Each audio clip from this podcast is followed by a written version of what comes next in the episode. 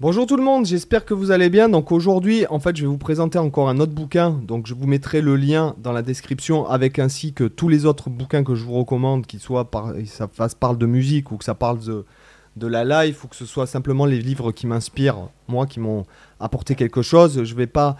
Alors, euh, vous savez que je suis fan de Michel Onfray. Enfin, fan, c'est un bien grand mot. C'est quelqu'un que j'admire beaucoup. Euh, même si je suis pas d'accord avec tout ce qu'il dit, hein, je tiens à le préciser quand même. Mais euh, je suis tellement admiratif de ce gars parce que je trouve qu'il a une connaissance. euh, c'est incroyable euh, d'avoir un- une connaissance pareille. voilà, donc je suis très admiratif. Donc je ne ferai pas de chronique de livre de Michel Onfray. voilà, je préfère lui faire ma pub, enfin de la pub en parlant de lui parce que je, l'écoute beaucoup aussi parce que j'ai tous les épisodes de l'université populaire de Caen. Euh, donc aujourd'hui, on va parler en fait de la. euh, alors, excusez-moi, j'ai beaucoup d'expositions. Voilà, hop, je mets le focus. Donc, de Mark Levin, le livre de la théorie du jazz. Euh, voilà, le focus nous casse les pieds. Voilà, c'est ça. Donc, le livre, le livre de la théorie du jazz. Alors, gros avantage, ce bouquin, c'est monstrueux. Encore une fois, c'est comme la partition intérieure. Si vous jamais vous avez assimilé ces deux bouquins, je pense que c'est bon, vous avez plus besoin de regarder mes vidéos YouTube. Et euh, je pense que c'est vous qui les ferez à ma place. Parce que vraiment, il y a. euh, alors, notamment, très intéressant parce qu'il est en français. Voilà, c'est ça qui nous intéresse aussi beaucoup. C'est que le bouquin est en français, donc il y a, il y a de tout. Il y a par exemple des partitions d'intro qui sont tirées notamment voilà, de CD, de, de- d'extraits musicaux, donc c'est ça qui nous intéresse. Euh, Il y a des trucs, par exemple, euh, tout bêtement, euh, là si je prends au pif un truc, substitution tritonique, ré- réharmoniser un 5 en 2-5, des trucs qui sont basiques quand même, mais bon, qui sont expliqués de façon poussée quand même. Voilà. Trois réharmonisations, c'est ré- réharmonisation de Spring Is Here de John Coltrane, de Kenny Barron, de Body and Soul de John Coltrane. Donc là, il avait réharmonisé Body and Soul avec son système de, de en tierce majeure. Euh, Il y a les blues particuliers, par exemple. Euh, voilà, il y a, y a tout. Je vais, alors, je vais vous dire. euh, putain, il est jauni tellement que je l'ai. Pareil, celui-là, je l'ai, je l'ai poncé, je l'ai lu tous les soirs pendant plusieurs années, peut-être. Donc, par exemple, on commence à une partie 1, théorie accords et gamme, théorie élémentaire, la gamme majeure, progression de 5-1, théorie de la gamme des accords, harmonisation de la gamme majeure, mineur mélodique, gamme diminuée, gamme unito- unitonique ou ton par ton. Comment travailler les gammes, accords divisés. Donc, par exemple, si je mets comment travailler les gammes, chapitre 4, page 89, on va voir un peu ce qu'il dit. Parce que vous savez que j'ai une formation, euh, mille et une façons de travailler les gammes, qui est vraiment une formation quand même assez complexe. Euh, alors, lui, qu'est-ce qu'il me disait? Bon, voilà, c'est quand même assez. Ouais, bon, c'est quand même ça. Par contre, c'est un peu. euh, voilà, c'est un peu, euh, un peu facile, quoi. Voilà, do diminuer, bon, voilà. Alors, par contre, pas de tablature. Voilà, d'où l'intérêt, c'est ce qu'il y a une vidéo qui arrive bientôt, c'est que pensez, euh, est-ce qu'on pense que, ce que je pense que la lire la musique est important ou pas? Alors c'est pas nécessaire, ça dépend du style que vous faites. Si jamais vous faites du rock, du blues, lire la musique, on s'en fout. Euh, clairement, c'est un avant, c'est un plus, mais c'est pas nécessaire. Par contre, à partir d'un certain degré, pour les gens qui font du jazz, je pense, du jazz ou de la fusion ou de la musique un peu plus élaborée, je pense que c'est, c'est à un moment donné, c'est obligatoire, quoi. Alors lire la musique à vue, euh, ça pour l'instant, moi je vais vous dire, dans ma vie, on m'a jamais foutu une partition devant les yeux en me disant vas-y joue. Euh, par contre, on m'a dit ah, vas-y joue euh, alors qu'il y avait de la musique qui passait, quoi, tu vois. Donc euh, ça, je dirais que voilà, les conduites de voix, tous les gens me demandent les conduites de voix, donc ça vient de là, mon truc de conduite de voix, ce que je fais aussi. Enfin, c'est pas.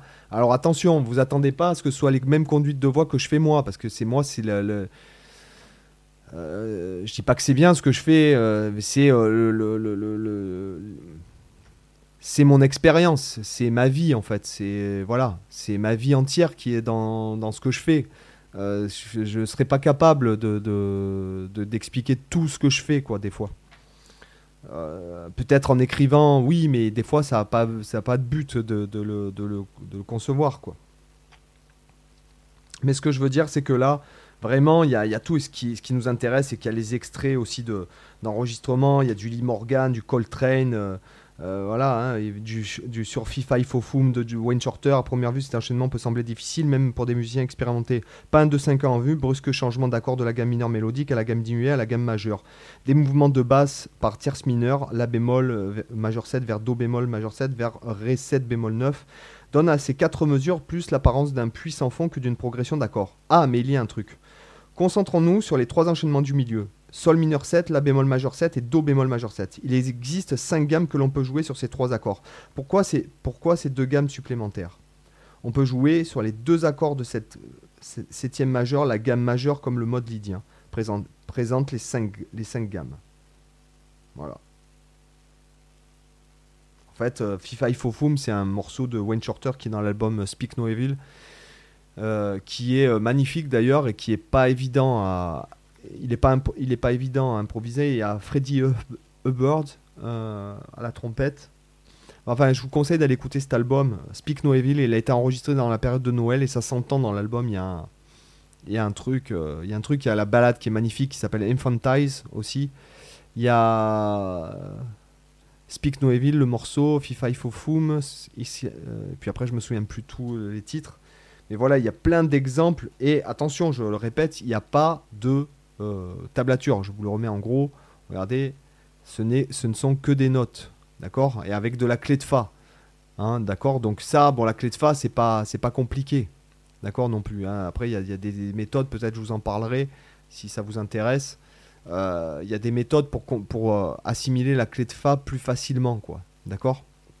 Voilà. il suffit de savoir où est le Fa en fait. Hein. Le Fa, il a la place du Ré. D'accord Et puis euh, voilà, Ré c'est Fa, Mi c'est Sol, euh, fa, fa c'est euh, Fa c'est La, Sol c'est Si, et La c'est Do.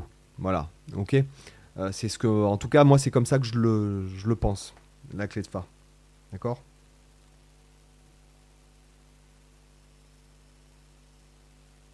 Ah non, mais c'est vraiment, c'est monstrueux. Mais je me rends compte que quand même, j'ai pas mal assimilé de choses et j'ai travaillé pas mal de choses. Alors, est-ce que tout ce que j'ai travaillé à l'intérieur, c'est resté euh, gravé? Euh, Certainement pas, mais en tout cas, les principes, et c'est ce que je vous explique quand je, euh, vous fais ces vidéos-là, c'est que si vous apprenez bêtement les tablatures, alors moi je vous dis, bon, la, tablature c'est une, aide sans, sans conteste, mais il faut que vous compreniez le truc. Quelque part, l'exercice en lui-même que je vous donne, on s'en fout, quoi. Franchement, vous pourriez en faire. Si jamais vous comprenez ce que ça vous fait travailler, que vous faites, vous créez le vôtre, c'est encore mieux. Voilà. Donc, ce qui est important, c'est pas forcément d'assimiler par cœur tout ce qu'il y a dans les livres et tout ce que vous avez, par exemple dans le vlog et tout, mais que vous compreniez en fait ce que j'explique et pourquoi je fais ça, par exemple. Le fait de vous l'expliquer, ça me fait moi-même travailler en, en, fait, parce que quand quand je vois quelque chose que j'ai besoin de travailler, par exemple en ce moment, je me remets vachement dans le jazz parce que euh, je, me, je vais avoir besoin de, me enfin, j'ai besoin de me réimmerger parce que je vais faire un masterclass en gros. Et euh, j'ai besoin de, de, me remettre dans les standards, me remettre un peu dans le euh, l'improvisation sur les standards, de me remettre dans l'accompagnement des standards, de la façon de jouer sur tel ou tel truc avec un en même temps garder mon style mais en même temps avoir un langage cohérent dans le style quoi hein, et bien rejouer les thèmes surtout surtout les thèmes et surtout bien les interpréter parce que l'exposition du thème c'est quelque chose que lorsqu'on est débutant en jazz on oublie beaucoup l'exposition du thème alors que ça fait partie d'un tiers du truc clairement donc les accords, l'exposition du thème, l'improvisation. Et quand on est débutant, on a tendance à se focaliser à 90% sur l'improvisation, un peu les accords, le thème fait chier, il y a trois notes. Mais non, justement, c'est ça le génie du, c'est ça le génie de cette musique, c'est de savoir aussi interpréter une mélodie très simple de façon euh, forcément enrichissante, euh, mais de façon euh, un peu singulière, euh, en même temps intéressante, quoi. Voilà. Donc j'espère que ça vous intéresse. Je vous mets le lien avec tous les autres livres que je vous recommande dans la description. Et puis je vous dis à bientôt, à demain pour une autre vidéo. Bye bye.